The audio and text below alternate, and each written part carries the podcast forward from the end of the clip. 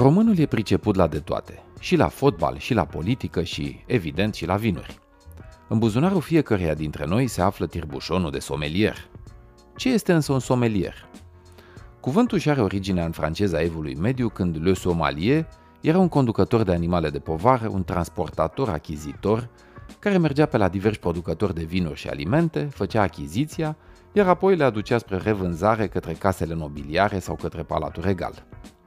În secolul XIV, ca urmare a ordinului regelui Franței Filip al V-lea, somelierul înlocuiește o meserie existentă anterior, cea de paharnic.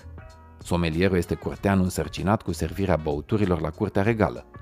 Pe vremea aceea, riscul de otrăvire era foarte mare, astfel încât somelierul trebuia să fie o persoană de încredere, care nu doar să servească vinul, ci și să-l deguste înainte.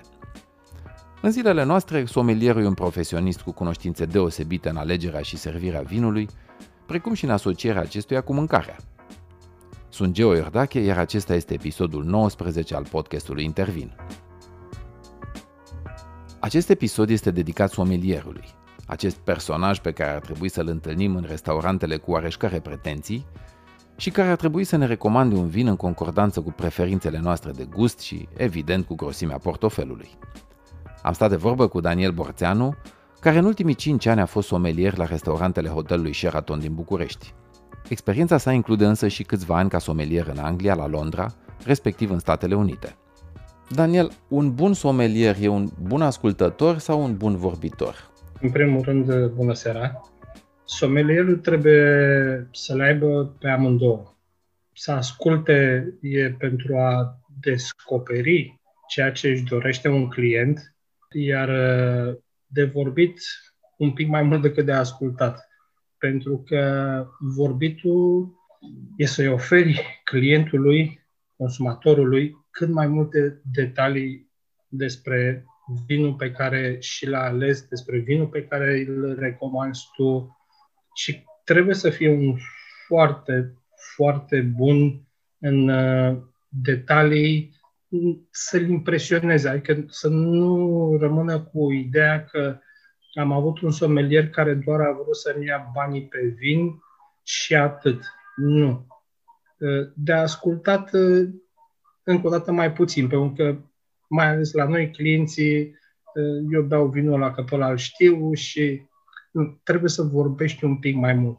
Dar ceea ce spui ca și somelier, la final clientul să fie de acord cu tine și să zică, da, domne, ce mi-ai povestit, într-adevăr, în seara asta, așa, a fost exact cum ai, cum ai spus tu. Deci înțeleg că, de fapt, un bun somelier știe să facă, să țină un echilibru între ascultat și vorbit. Da, bineînțeles. Pentru că întâmpin tot felul de clienți. Poate sunt clienți care știu mai multe decât mine despre vin uh, sau vor să împărtășească cu tine din experiența lor sau uh, poate vor să mă convingă pe mine în același timp că vinul pe care ei și l-au ales este atât de bun din cauza că și la fel ca și noi, somelierii, clienții au în spate povești și au povești din ce în ce mai multe. În ultimii ani au apărut mulți oameni care urmează cursuri de somelier, dar nu profesează. Și atunci te întreb, te poți numi somelier dacă n-ai experiență sau contact direct cu consumatorul? Eu n-aș să-l numesc somelier pe deplin. Într-adevăr, au apărut foarte multe cursuri și la noi am cunoscut uh, foarte multe persoane pasionate de vin care au urmat aceste cursuri, dar ceea ce încă o dată e un lucru pozitiv. Dar să numesc somelier pe cel care nu are contact direct, nu l-aș numi somelier. Somelierul nu trebuie să fie neapărat, cum a fost în cazul meu, într-o locație, într-un restaurant. Uh, deja și am vorbit cu câțiva prieteni, mai ales acum în pandemie, uh, am aflat că sunt mulți care dețin magazine de vinuri și mai ales online, care au căutat somelieri. Deci, uh, poate să fie somelier, cum a fost în discuția care am avut-o cu un prieten, care oferă prin telefon detalii despre vin, ceea ce e foarte bine. Nu au contact fizic, dar că e cineva în spate care te îndrumă, te ajută în să alegi un vin, e un lucru nemaipomenit. Ala, da, aș numi somelier. Dar unde trebuie să meargă și să se certifice un somelier care vrea recunoaștere în breaslă? The Wine and Spirit Education Trust, mai pe scurt WSET, este o organizație internațională care se ocupă de cursuri și examene în domeniul vinului și a băuturilor alcoolice. Deci, ca să fii recunoscut ca somelier, la ei trebuie să ajungi. WSET a fost înființată în 1969, are sediu central la Londra și este în general văzută ca unul din principalii furnizori de educație în domeniul vinului. În 2016, WSET a deschis în Hong Kong primul său birou internațional ca răspuns la cererea mare de educație din zona Asia-Pacific și în special din China. Pe site-ul WSET, un click pe România ar trebui să ducă spre site-ul partenerului local Winecraft. Însă, deși am încercat de mai multe ori, mie mi-a dat eroare 404, adică celor din România nu le funcționează pagina.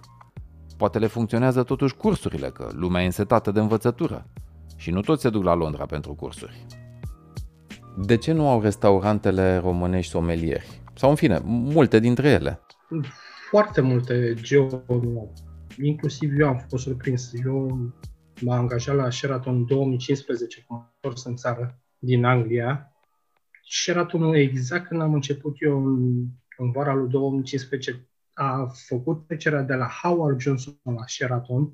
Am fost la interviu, l-am luat ca și somelier și mi s-a spus după aceea că hotelul de 5 stele trebuie să aibă somelier. Din câte știu eu, eu am fost singurul somelier la un hotel de 5 stele în București. Mai sunt hoteluri butic care au uh, somelier, dar cele de 5 stele mari, Marriott, Intercontinental, Radisson, niciunul nu au avut somelier. Eu am fost singurul somelier la un hotel de 5 stele. Păi, nu știu, n-ar trebui să existe o lege sau ceva, o directivă europeană care să spună treaba asta? Sau există, poate?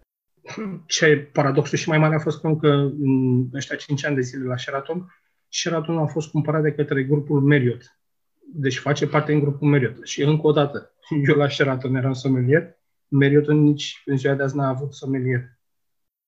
Și clienții nu resimt, nu resimt problema asta? Ba da, Ba da, și am avut clienți care veneau din alte locații, da, și unde spuneau, la unul din hoteluri, ă, cine se ocupa de vin era un șef de sală, care mai avea cât de cât idee, dar nu avea niciun curs făcut de nici un fel, doar avea idee pentru că acel șef de sală ținea legătura și cu distribuitorii producătorii care sunt listați la astfel de hoteluri nu resimt și ei nevoia de a avea un reprezentant, că până la urmă somelierul ăsta este un reprezentant al producătorilor în fața clientului. Intru în subiectul ăsta și e experiența pe care am simțit-o pe, pe pielea mea. Am lucrat cu mulți distribuitori, iar aici la Sheraton a venit așa un producător de vin și a zis, uite, vrem și noi într-o seară, dacă se poate, la cină să venim cu somelierul nostru. Și am zis, mă bucur foarte mult. Cum nu ești împotriva? De ce aș fi împotriva? Păi tu ești somelierul locației și noi venim. Și am zis, sunt două lucruri. Unu, veniți, vă promovați vinurile. Vinurile pe care vi le promovați în seara respectivă sunt listate și la mine, deci nu veniți cu altceva ce nu am listat pe lista de vinuri. Și în al doilea rând, cum perioada când era foarte aglomerat, mă ajută și la serviciu. Și într-o locație unde îți dai somelier, dă și mai bine. Trist pentru că doar de la doi producători am, uh, au venit și m-au contactat pentru așa ceva. Adică din partea producătorilor, unde știu că au somelieri, uh, aș fi vrut să văd o deschidere mai mare din partea lor. Bun, deci clienții e clar că au interesul să aibă un personaj cu care să stea de vorbă, da? somelier sau în fine, ce-o fi el, au nevoie de sfaturi la fața locului. Producătorii, distribuitorii au tot interesul să aibă un reprezentant, un, un, un, un somelier care să cunoască vinurile și care să povestească despre ele clienților. Și atunci unde e fractura? Cine, cine nu vrea sau de ce nu sunt somelieri mai mulți? Nu vor restaurantele? Nu vor să plătească un, uh, un salariu în plus? Ce se întâmplă? Cred că și tu știi la fel de bine ca și mine. Patronii de restaurante, la ei a fost o mare, mare greșeală din punctul ăsta de vedere. Prețurile vinurilor la în restaurantele din, din România, care erau extraordinar de mari. Dar pentru patron, la ei era doar am făcut profit din vin și cam atâta. Pe foarte, foarte mulți nu i-a interesat din punctul ăsta de vedere al servirii vinului. Singurii, singurii care i-a mai auzit că au avut contact cu restaurantele, cu de la distribuitori, de la manageri de vânzări care s-au dus în locații și am mai stat de vorbă cu personalul și dar un producător care și sunt la noi producători care cer o sumă de bani pe o sticlă de vin într-un restaurant. Sunt restaurante de top în București, foarte multe. Aș fi vrut să văd o, o deschidere mai mare din partea lor. Și patroni, dar și producători și distribuitori în același timp. Însă iubitorii de vin s-au săturat să tot aștepte deschiderea din partea producătorilor, a distribuitorilor sau a restaurantelor. Așa că mulți sunt dispuși să învețe chiar dacă n-au siguranța unui job ulterior. Mai mult, suntem în plină pandemie, iar restaurantele sunt închise. Dar totuși, someleria crește în România. Federația Națională a Degustătorilor Autorizați organizează cursuri în această toamnă, online desigur. Pentru 2000 de lei primești acasă pahare, tirbușon, decantor și, evident, 50 de mostre de vin. Cursurile sunt live, online, examenele la fel, iar absolvenții primesc o diplomă de la European School for Sommeliers din Germania. Cum s-o fi descurcat nemții să aibă la ei acasă o astfel de organizație, nu știm. Dar parcă ora exactă a vinului trebuia să se dea pe undeva prin Franța, Italia, poate Spania, nu? În fine, probabil nemții sunt mai organizați. Deci, dacă vreți să vă școliți în ale somelăriei, Federația Națională a Degustătorilor Autorizați începe cursurile de la 15 noiembrie. Daniel, ai lucrat mulți ani de zile ca somelier atât în uh, Statele Unite cât și în uh, Anglia. Uh, ai discutat direct cu oamenii la masă, da, cu americani, cu englezi, poate și cu alte nații. Ce știu americani, englezii, străini în general despre vinurile românești? Uh, în America am fost 2005-2006, uh, unde la vremea respectivă nu se știa mai nimic despre vinurile din, uh, din România. Și locația unde am fost, lista de vinuri aveam 900 de vinuri. Deci era un restaurant unde se consuma foarte mult vin. Și nu aveau vinuri românești? Nu erau pe listă vinuri românești? Nu, niciunul. Niciunul. A fost undeva la vreo 200 de kilometri de, de Washington DC și mă duceam foarte des în, în oraș când aveam timp. Bineînțeles, la magazine de vinuri. Pe vremea aia nu am găsit vin românesc în magazine de vinuri din Washington. Bun. Care era situația în, în Anglia? În Anglia, 2010-2015, 5 ani am stat acolo. Uh, nici acolo atât mult. La un moment dat, un lanț de supermarketuri, am fost surprins să văd un vin românesc. Am fost în fiecare an la târgu de vinuri, la Londra, în fiecare an. Mă duceam să-l vizitez. Aveau contacte, dar uh, nu atât de mult. În 2014, căutând tot la fel într-un alt magazin de vinuri, uh, două locații avea în Londra, tocmai importase un vin din România, din Drăgășani, de la Avencis. Dar, uh, încă o dată, nu ne promovăm și n-am știut să ne promovăm suficient de mult uh, la aceste târguri. Producătorii vin, participă la ele, dar îți dau un exemplu scurt cei din Rioja au deschis la Londra un birou, o agenție numai de marketing. Acea agenție participă la tot ce înseamnă tări de profil din Londra. M-am dus, aveau un singur spaniol, care nu era somelier, dar era din zonă și știa despre vinuri să. Restul erau angajate pe partea de marketing. Cred că noi suntem departe de lucrul ăsta. Se spune despre fetească, feteasca neagră care avea potențial de a deveni un vin reprezentativ pentru România. Cum se vede din afara granițelor acest lucru? La Sheraton, în ultimii ani de zile, hotelul a încheiat contract cu câteva vase de companii, de vase de croazieră de pe Dunăre, unde veneau și stăteau la noi, ori înainte să plece în croazieră, ori când veneau din croazieră ei întotdeauna când ajungeau la noi la hotel aveau câteva lucruri pe care le căutau. Da? Restaurante cu specific românesc, le știau deja numele de la cei care fuseseră în croazieră, din punctul ăsta de vedere, vinul care îl căutau cel mai mult, fetească neagră. Da, are un potențial enorm. Inclusiv francezi, inclusiv francezi, foarte mulți, care cumpărau fetească neagră de la diferiți producători și se întorceau cu ele în, în țara lor. Pentru orice somelier, recunoașterea supremă o reprezintă titlul de Master Sommelier. Această titulatură e acordată de organizația internațională Court of Master Sommeliers cu sediu la Londra. Cum s-au învârtit englezii? Păi nu era normal să aibă sediu pe undeva prin Franța sau în Italia? În fine. Organizația nu oferă cursuri, ci doar îndrumă candidații spre atestare. Totul se bazează pe studiu individual și mentorat. Examenele acoperă aspecte din lumea vinului, berii, băuturilor spiritoase, a cocktailurilor și a ospitalității, privite din punctele de vedere ale afacerii, servirii și abordării filozofice. Pe românește trebuie să fii doxă. Din 1969 și până astăzi sunt în jur de 290 de persoane în lume care au câștigat diploma de master sommelier.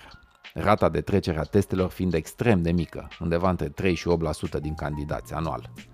De exemplu, în anul ăsta, 2020, n-a existat niciun candidat care să treacă testele. De, noi să fim sănătoși. Există trei etape premergătoare de certificare. Introductory, Certified Sommelier și Advanced Sommelier, fiecare dintre ele crescând în dificultate și complexitate. De exemplu, pentru titulatura de Advanced Sommelier, candidații trebuie să treacă un test de 60 de întrebări, o degustare în blind cu 6 vinuri în 25 de minute și un test de servire la masă. Însă greu abia după aia începe. Etapa finală de Master Sommelier presupune absolvirea celorlalte trei etape, ceea ce înseamnă câțiva ani buni de pregătire și studii, iar asociația recomandă candidaților pentru etapa finală o experiență de minimum 10 ani în industria vinului. Examenele de master sommelier se dau de două ori pe an în Statele Unite și o dată pe an în UK, iar ca să te prezinți în fața juriului trebuie să fii invitat sau recomandat de un mentor. Din 1969 și până azi există doar 9 candidați care au reușit din prima. În medie se încearcă de 2-3 ori, dar există și cazuri ale unor candidați care au reușit abia după 10 sau 12 încercări. Avem și câțiva români care se pot mândri cu titlul de Master Sommelier, ultimul primind certificarea în 2017. Adrian Filiuță, stabilit însă de ani buni în Australia. Ai lucrat 5 ani la Sheraton București și în timpul ăsta ai povestit despre vinuri și străinilor, dar și românilor. Cât de deschiși sunt unii și alții? Străinii sunt deschiși, mai ales cei care nu sunt pe, pe business, sunt pe veniți în să viziteze București sau cei din croazieră și unde vor să afle cât mai multe, ă, deschiderea e mare. Când am început la Sheraton, deschiderea clienților din România nu era atât de mare. Dar de la an la an a devenit din ce în ce mai mare. Și e un lucru pe care m-a bucurat. Pentru că și eu, la rândul meu, acolo, una din meniile mele a fost să educ consumatorul. Ca și target a fost să educ consumatorul român. N-a fost o muncă ușoară, a fost o muncă plăcută, dar, încă o dată, în ultimii ani de zile, această deschidere a fost din ce în ce mai mare. Știu că există clienți care apreciază un sfat bun de la un somelier, dar există și unii care îl consideră pe somelier, să-i spunem, un fel de slugă care trebuie să toarne în pahar. Ne poți povesti ceva întâmplări sau întâlniri cu astfel de clienți? nu, Joe. Mulțumesc Dumnezeu, nu, nu am avut. Uh, cred că depinde și de, de locație și clienții care, care îți vin. Nu, din contră, din contră vedeam pe fața lor uimirea. Oh, aveți somelier? Pentru că la început, când am ajuns, nici colegii care am găsit acolo nu lucraseră cu un somelier înainte. Și le-am explicat cum o să fie activitatea noastră împreună. Cu ospătarii, cu șefii de sală, după ce au comanda și cineva dorește să comande un vin, să explice frumos clientului că avem un somelier. Și cam asta era reacția la toți cei care la început cum aveți somelier, să zic că poziția mea era văzută foarte bine, dar nu am avut probleme, a, toarnă din pahar, nu. Probleme de genul ăsta nu am avut.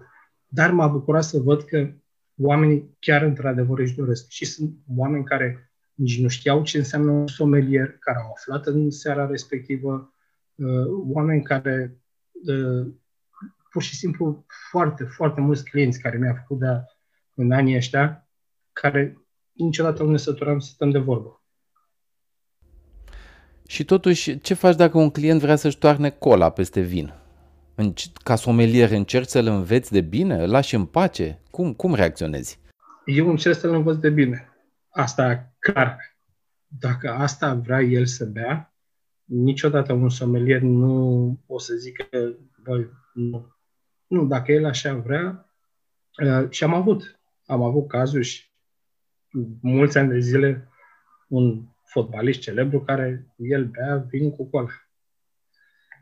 Și într-o seară i-am zis că vinul e vinul casei, e din partea mea un pahar de fiecare dată când vine și poate să-și pună cola cât vrea în pahar, că n-am nimic cu el.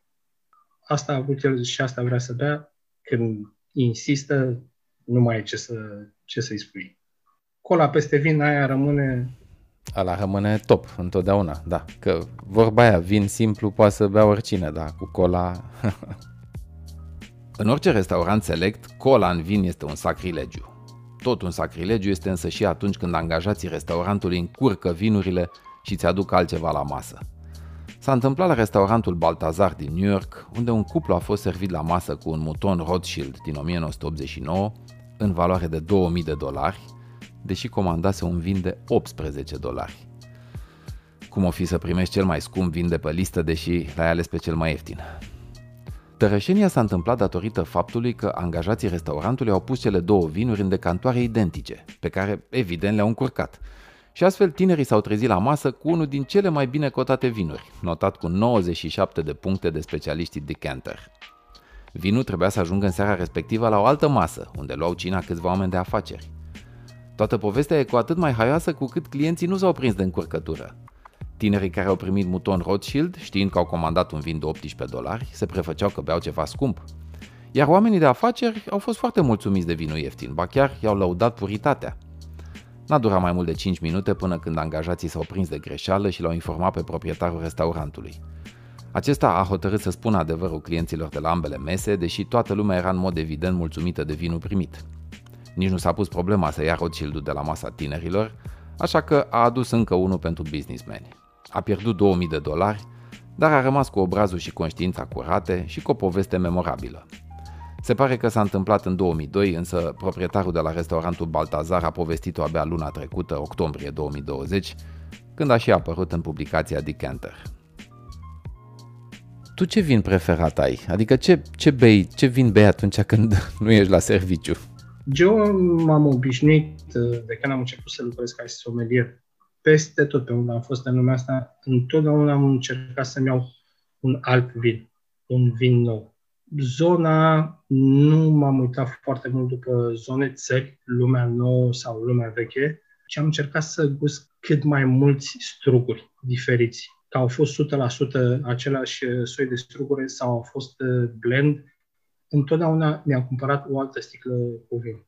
Pentru că numai așa pot să descoper la rândul meu vinuri noi. Bun, măcar poți să zici, uh, nu știu, măi, îmi plac vinurile spaniole, îmi plac vinurile franțuzești. Ai, ai o direcție în genul ăsta? Să știi că îmi plac la fel de mult și vinurile din lumea nouă și cele din lumea veche. Da, Spania chiar este în top, pot să spun. Iar ce am descoperit în, în America, din lumea nouă și ce mi-a plăcut și m-a atras foarte mult, vinurile din Chile. Și ca și vin roșu preferat, uh, îl am, vinul cilian din Carmenere. Îmi place și în blend cu alți struguri, Cabernet Sauvignon sau dar prefer Carmenere Carmenere. Am auzit de nenumărate ori referitor la prețul unui sau altui vin românesc. Păi, domnule, la prețul ăsta bei un vin spaniol sau francez sau cilian. Da? De 11 ori mai bun. Cât de adevărată e afirmația? Și da și nu. Și da și nu și spun de ce. Pentru că încă sunt și clienți care nu au încredere și nu pe vinul românesc, nu știu că poate să descopere un vin românesc mult mai bun decât un vin francez sau un vin spaniol și importurile care s-au făcut în România din, din aceste țări nu au ajuns pe raf sau în restaurante vinurile cele mai bune sau cele mai corecte la prețul ăla. Da, sunt multe vinuri românești care sunt peste multe vinuri din Spania, din Franța. Vorbește acum că sunt peste din punct de vedere calitativ sau din punct de vedere preț? Amândouă. Pentru că întrebarea consumatorului asta este cât de mult merită să dau pe un vin românesc astfel încât să ajung la calitatea aia a vinului franțuzez sau spaniol pe care mi-o doresc. În, în ziua de astăzi descoperi vinuri românești foarte bune. Și de la crame mari, renumite, și de la multe crame mici care au apărut în ultimii ani de zile, sunt vinuri românești peste multe vinuri din import. Da, e valabilă și reciproca. Da. Bineînțeles că este. Dar numai încercând alt vin, că e românesc, că e din import, numai așa descoperi. Dacă mergi și știi că am dat peste un uh, Bordeaux la, nu știu, 35-40 de lei, a fost bun și numai pe ăsta merg, e greșit. Că și la palier la preț 35-40 de lei poți să dai peste un vin românesc bun. Apropo de prețuri, există în piață producători care, datorită închiderii sectorului Horeca, n-au reușit să vândă stocurile pe care le aveau. Iar acum n-au unde să pună noua recoltă. Crezi că în viitor, să spunem, vom vedea pe piață modificări de prețuri, de poziționări? Ar trebui să. Sunt foarte afectați uh, și, într-adevăr, au rămas cu stocuri foarte mari. Unii își puneau problema ce fac cu recolta de anul ăsta, ce fac cu ea, ar trebui să, văd, să vedem din partea lor niște mișcări în piață. Și sunt convins că și și le doresc. Nu are nimeni interesul să rămână cu vinul la raft sau în magazine și să vezi că nu s-a vândut și tu să nu faci nimic. Pe de altă parte, odată ce vor scădea prețurile, va fi greu să revină cu ele la același nivel. Deci probabil că e un drum cu sens unic.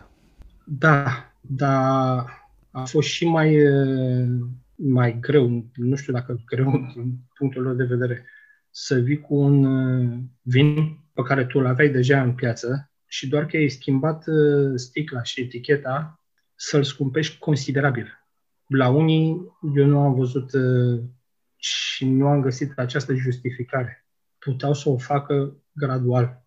Nu, au venit într-un timp foarte scurt. Acum cred că e problema lor. Da, e problema lor și fiecare încearcă să-și o rezolve după cum poate. La momentul în care lansăm acest episod, suntem la o săptămână distanță de Black Friday și am văzut în online că mulți producători și distribuitori au pregătit reduceri care mai de care. O să vedem cât de bine va răspunde consumatorul. Da, să ne mai înveselim un pic și cum putem să o facem mai bine decât prin niște întâmplări simpatice din lumea someleriei. Stefan Moran, somelier la restaurantul Le Cercle din orașul Bourges, povestește – de Valentine's Day, un cuplu a cumpărat cea mai scumpă sticlă de vin de pe listă. Evident, am presupus că sunt îndrăgostiți. De fapt, am aflat ulterior că își sărbătoreau despărțirea, fiecare cu ale lui. O altă întâmplare haioasă e povestită de Marinela Ivanova, beverage manager la restaurantul The World.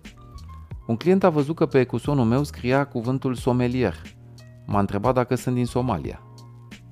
Am avut odată un client care vrea să-și impresioneze prietenii de la masă, spune Stefano Peta, care lucra la Hotel Schweizerhof Bern din Elveția. A comandat Roero Arneis, un vin din Piemont. Am adus sticla și a început să râdă. Și de ce serviți vinul roșu în frapieră cu gheață, m-a întrebat. A fost foarte stânjenit să afle că de fapt comandase un vin alb. Se prefigurează o criză economică după cea sanitară. Oamenii e clar că o să țină mai strâns de bani în viitor cum vezi acest viitor al pieții vinurilor? Unul destul de, de complicat. Și asta se vede nu numai al, din punct de vedere al vinurilor. Cred că și tu, la rândul tău, ai observat, te duci la, la cumpărături într-un supermarket. Uită-te la coșurile oamenilor, cum erau înainte de pandemie și uită-te cum sunt acum. Chiar și cei care au și își permit momentan, pentru că nu știm ce se întâmplă, nu mai consumă vinul de 100 de lei. Consumă un vin ceva mai ieftin sau nu mai bea două sticle pe seară, bea o singură. E foarte complicat. E foarte complicat. Eu am văzut, uh, pentru că în continuare citesc foarte mult și francezii și spaniolii. Prin luna aprilie, prin luna aprilie acestui an, Uh, și-au dat seama că o să aibă probleme cu stocurile. Și s-au dus, au înaintat uh, legislații și au încercat la guvernele lor și la ministere, cu stocul rămas să facă ceva cu el. Și a ajutat într-un timp scurt, ceea ce la noi nu cred că o să văd, ca vinul care îl aveau pe stoc, pentru că venea recolta de anul ăsta, să-l transforme în alcool sanitar. Deci au făcut ceva. Am înțeles că și la noi s-ar fi vorbit despre așa ceva, dar bănuiesc că până o să iasă legea la noi, o să ajungem în 2021 și cred că o să fie un pic cam târziu. Asta înseamnă că producătorii respectivi și-au asumat că pierd mare parte din profitul din stocurile respective, dar măcar nu, nu le aruncă. Tot au salvat niște bani, au mai acoperit niște cheltuieli. Nu a fost o pierdere totală. Pe vinuri premium o să meargă foarte prost. Eu așa o văd. Ne putem gândi că piața se va reorienta către vinuri mai ieftine? Da, pentru că și berarii s-au, au făcut același lucru. Vinurile mai ieftine înseamnă volume mai mari, ceea ce e greu de obținut în contextul actual. Adică e greu să vinzi volume mari. Volume mari nu, dar poți încă să vinzi în canale prin care poți să vinzi, unde ar trebui să-și focuseze în perioada asta acea orientare către canalele în care merg. Da, restaurantele sunt închise, nu botezuri nu se mai țin, unde se făceau volume, evenimente, dar încă mai au canale unde poate să vândă, să nu rămână cu stocuri. Din păcate, aceste canale sunt din ce în ce mai puține. În momentul lansării acestui episod suntem la început de noiembrie și restricțiile datorate pandemiei sunt din ce în ce mai drastice. Acum câteva zile am trecut pe lângă un wine bar și mă uitam cu inima strânsă la oamenii care stăteau pe terasă la un pahar cu vin, deși afară era cam frig. Soluțiile de vânzare nu sunt multe pentru producători, iar cele de consum sunt restrânse pentru iubitorii de vin. Dar dacă ați ascultat până aici acest episod, înseamnă că sunteți cu adevărat iubitori de vin. Și câte vreme există oameni care iubesc vinul, care îl beau și care vorbesc despre el, nimic nu e pierdut. Sunt Geo Iordache, acesta este podcastul Intervin, iar până data viitoare vă urez paharul sus.